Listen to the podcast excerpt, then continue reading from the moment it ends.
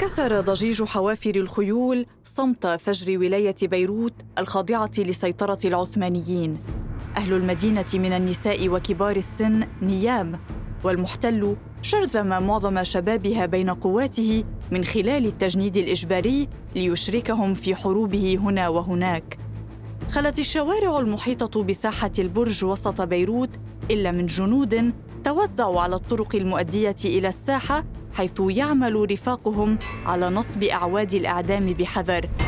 مع كل ضربة في الأرض يهب الأعوان للتأكد من عدم وجود حركة أخرى. كان العثمانيون يخشون نقمة السكان عليهم وأرادوا أن تتم عملية الإعدام بأقل قدر من الجلبه من الديوان العرفي في علاي في جبل لبنان متجهة إلى دائرة الشرطة في بيروت جنحت عربات الخيول التي تقل المحكومين إلى الساحة حيث ستعلق أجساد أحد عشر ممن وصفوا بالمجرمين الخطيرين. لم يشأ الأتراك أن يروا المشانق إلا أنهم كانوا يعرفون مصيرهم. شبان متنورون واعون الخطر العثماني على مستقبل الأمة والتهمة محاولة تغيير واقعهم. محام من عائلة بسيطة في جبل لبنان يدعى عبد الكريم الخليل وقف أمام حبل المشنقه شامخا أمامه أربعة أجساد من رفاقه معلقة تترنح في الهواء. إلى جانبه رفيق في النضال سيلفظان انفاسهما الأخيرة معا. يا أبناء أمتي وأهل بلدي يريد الأتراك أن يخنقوا أصوات حريتنا في صدورنا. يريدون أن يمنعونا من الكلام. لكننا سنتكلم. سنعلن للملأ أننا أمة تريد الاستقلال أننا أمة تسعى إلى الخلاص من نير الأتراك. أنت يا أرض الوطن احفظي تذكارنا وأنت يا سماء بلادي احملي إلى كل عربي سلام هؤلاء الشهداء رددي على قومنا مأساتنا وكلامنا. قولي لهم إننا عشنا لأجل الاستقلال. وها نحن نموت في سبيل الاستقلال. أهلا بكم إلى بودكاست خارج الذاكرة. خارج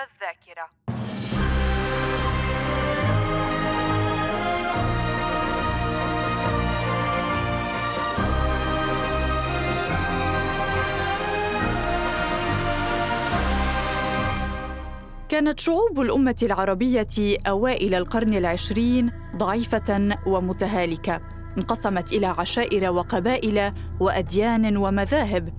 في بلاد الشام حكم التسلط العسكري العثماني المباشر.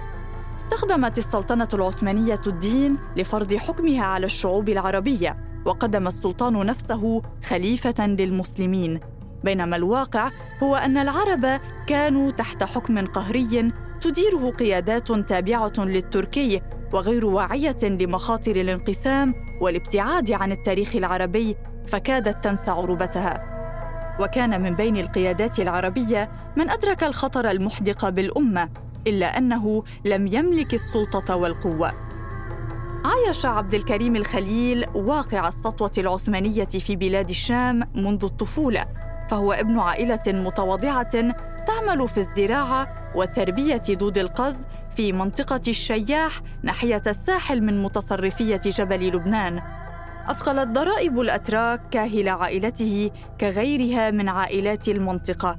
فالعثمانيون كانوا يفرضون الخوات على الفلاحين لإمداد خزينة الدولة بها من دون بذل أي جهد في استغلال ثروات الأرض الزراعية أو تحسين اليد العاملة. كما كان الشباب في تلك المناطق وقودا لحروب السلاطين في الشرق والغرب لتوسيع ملكهم وتكثير دخلهم وسلطتهم. أثرت البيئة الاجتماعية والسياسية التي نشأ فيها الخليل في تشكيل وعيه السياسي المبكر المتعلق بجذوره العربية ورفض كل التقسيمات الاجتماعية والطائفية في نظام المتصرفية الذي فرضته الدولة العثمانية بالتوافق مع الدول الأوروبية الكبرى آنذاك. رافضا أيضا التقسيمات الأخرى في الفضاء العربي وخصوصا في بلاد الشام.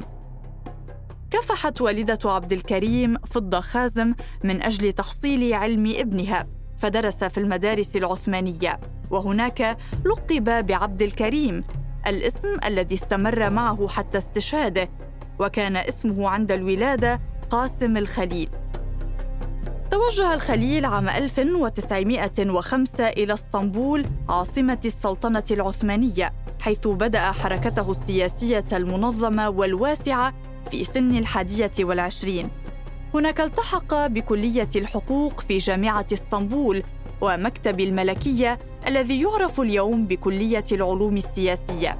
وتخرج منهما حاصلا على شهادتين بتفوق. الأمر الذي لم يكن مالوفا آنذاك بالنسبة إلى ابن مزارع بسيط. كانت أفكاره لنهضة الأمة العربية واضحة. متحديا قوانين الدولة العثمانية التي حظرت الجمعيات والأحزاب القومية أنشأ فور وصوله إلى عاصمة السلطنة العثمانية جمعية الشبيبة العربية وهي أول جمعية سياسية سرية تهدف إلى إقامة الدولة العربية. كانت الجمعية القاعدة الأساس التي استند إليها الخليل في نضاله نحو تحقيق حلم الدولة العربية. أما جمعية المنتدى الأدبي العلنية التي أسسها الخليل عام 1910 فقد كانت إحدى الوسائل لانتقاء الأفراد واستقطابهم إلى العمل ضمن برنامج الشبيبة السري.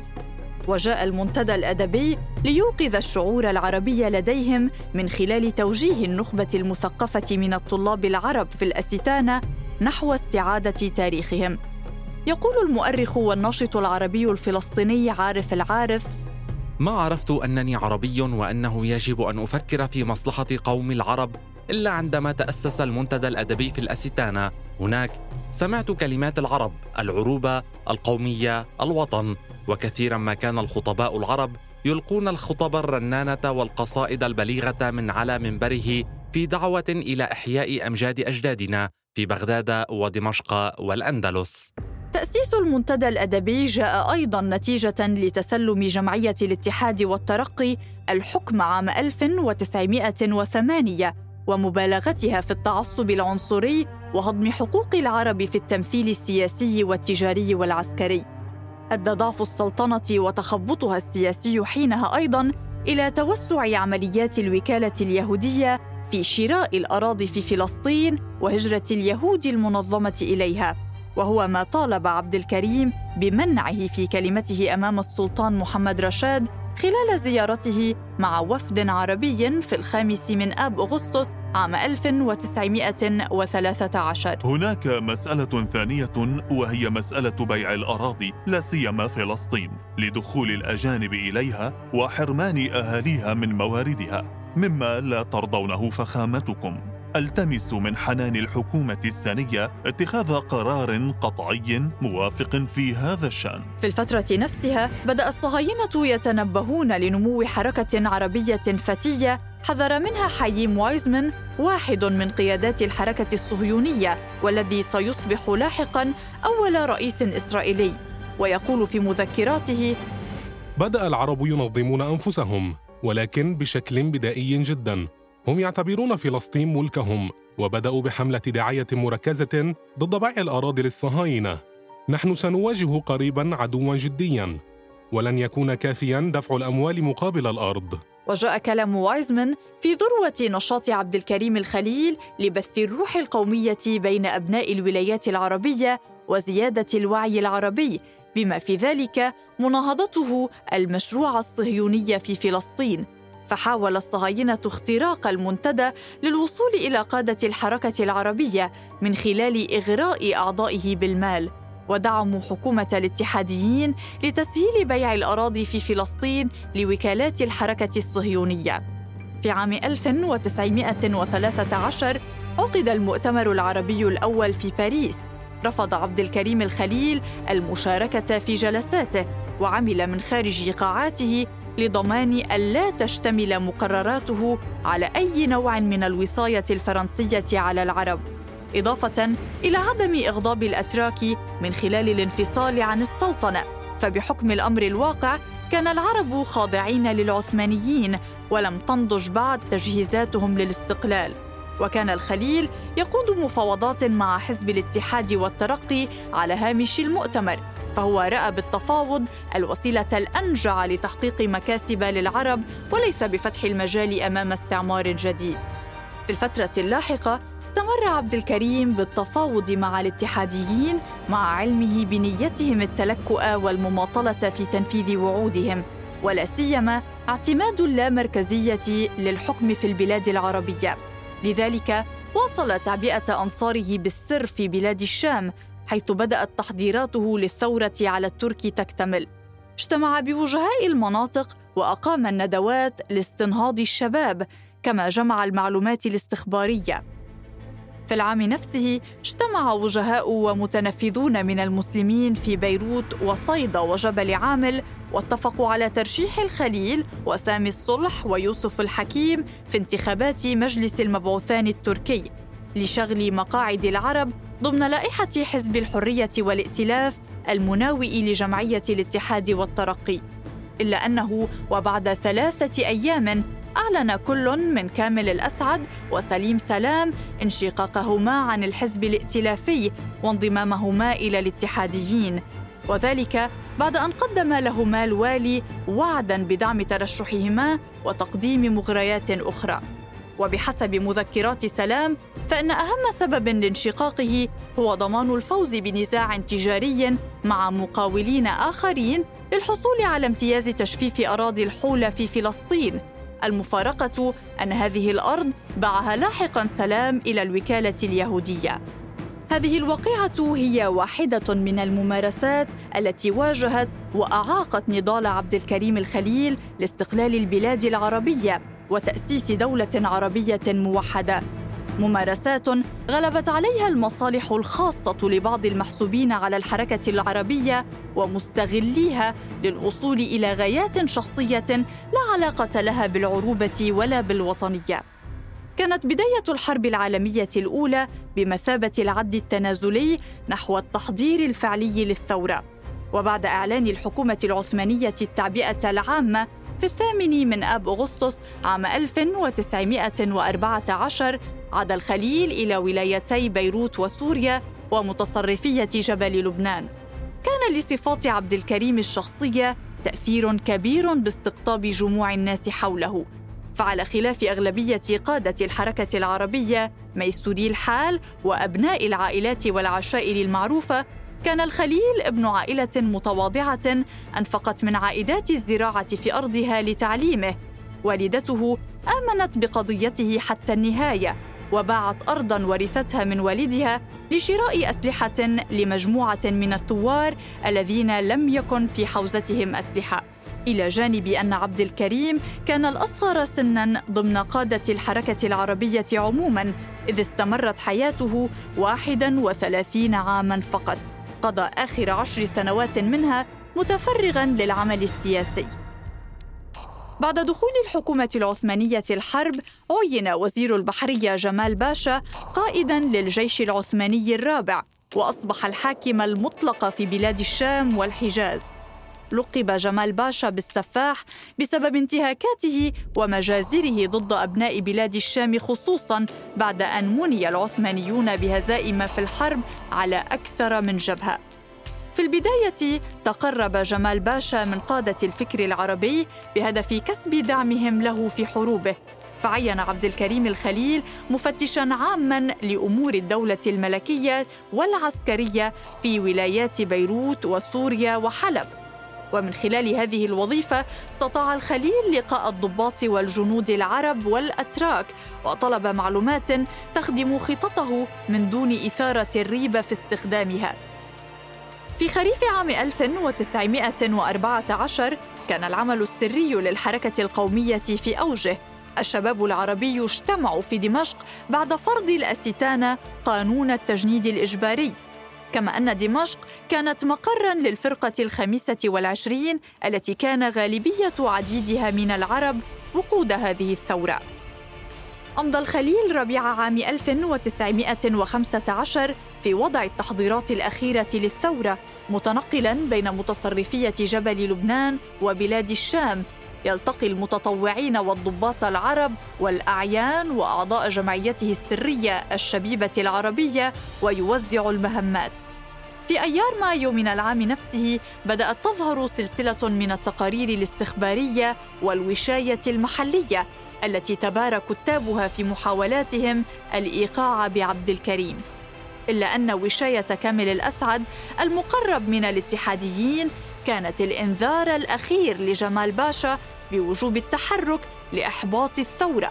فحضر الأسعد إلى القدس للقاء جمال باشا. أفندم إن سعادتكم وضعتم ثقة كبرى في جماعة المصلحين وخولتموهم حرية مطلقة في طول البلاد وعرضها. ولكنني أخشى أن يكونوا أساءوا استعمال تلك الثقة. ففي هذه اللحظة ينظم رضا بيك الصلح وعبد الكريم الخليل عصيانا في جهتي صور وصيدا. كما ادعى الأسعد أن هذا التحرك سيمهد إلى إنزال قوات الحلفاء على الساحل السوري محاولا الإيحاء بوجود تعاون بين حركة الخليل وقوات الاستعمار. فقام جمال باشا بالتحقيق في الأمر بينما كان الخليل ورفاقه في ذروة نشاطهم في جبهة صيدا وصور وأمر باعتقال الخليل وعشرة من رفاقه وسجنهم في ديوان الحرب العرفي في علاي. يعترف جمال باشا في مذكراته. لقد دهشت كل الدهشة لعظم شبكة الدسائس التي نسجوها ونصبوها. ولم يكن في سوريا آنذاك من الجنود سوى الكتائب العربية. لكنه في مذكراته نفسها يستبعد تعاونا بين عبد الكريم والفرنسيين أو البريطانيين. لو نشبت وقتئذ ثورة في جبهة من الجبهات بفعل الدسائس الأجنبية لما كانت ثمة وسيلة تمنعها ولفقدت الحكومة العثمانية سائر ولاياتها العربية. سلم عبد الكريم نفسه للموت رافضا خطتين محكمتين لإنقاذه من حبل المشنقة. الأولى أعدها الضابط المكلف إلقاء القبض عليه حيث رفض الخليل الفرار بسفينة راسية على شاطئ بيروت. والخطة الثانية كانت لتهريبه من سجن الديوان العرفي في علي رافضا ترك رفاقه والهرب. قضى أولئك الشبان المناضلون اياما عصيبة خلف القضبان فكل واحد منهم كان يحمل امالا كبيرة لأمته. يرى في بلاده دولة عربية مستقلة تحكم نفسها بمثقفيها المتنورين. فإذا بهم يحاكمون لأنهم سعوا إلى غد أفضل يعيش فيه أبناءهم بحرية. يتعلمون بلغتهم ويديرون شؤونهم بأنفسهم ولا يساقون إلى حروب لا علاقة لهم بها. ويموتون في مناطق تبعد آلاف الأميال عن وطنهم. كانت والدة عبد الكريم الحاجة فضة تزور ابنها في السجن في علاي بشكل دوري. وفي يوم الحادي والعشرين من أب أغسطس عام 1915 وصلها خبر مفاده أن ابنها سيطلق سراحه فذهبت للقائه في علاي إلا أنهم أخبروها هناك أنه تم نقله إلى سراي بيروت. وعند وصولها إلى بيروت تلقت الخبر المفجع. لقد أعدموا ابنها فجرا في ساحة البرج ولم يسمح لها برؤية جثمانه. لاحقا أصبح اسم الساحة ساحة الشهداء. تكريما لعبد الكريم الخليل وشهداء آخرين أعدمتهم تركيا في المكان نفسه. أخمد العثمانيون بإعدامهم عبد الكريم الخليل ثورة طموحة لم يكتب لها النجاح بفعل الوشايات والتقارير الخبيثة. قالها عبد الكريم. إن الأتراك يرفعوننا اليوم للموت وأما الأمة فسترفعنا أيضا في الغد ولكن للحياة الخالدة والذكرى الأبدية. وبالفعل فجر استشهاده ثورة أخرى وألهم ثورات عديدة. وشكل حافزا لعدد من الزعماء الوطنيين العرب على متابعة حركة التحرر من العثماني ثم الفرنسي والإنجليزي لاحقا. فكان الشهيد عبد الكريم الخليل ملهما للثوار العرب. استندت هذه الحلقة على البحث في كتاب عبد الكريم الخليل مشعل العرب الأول للصحفي والباحث يوسف خازم. بودكاست خارج الذاكرة. إعداد وتقديم سارة خازم. إشراف بلال عبود. إخراج حسين حجازي.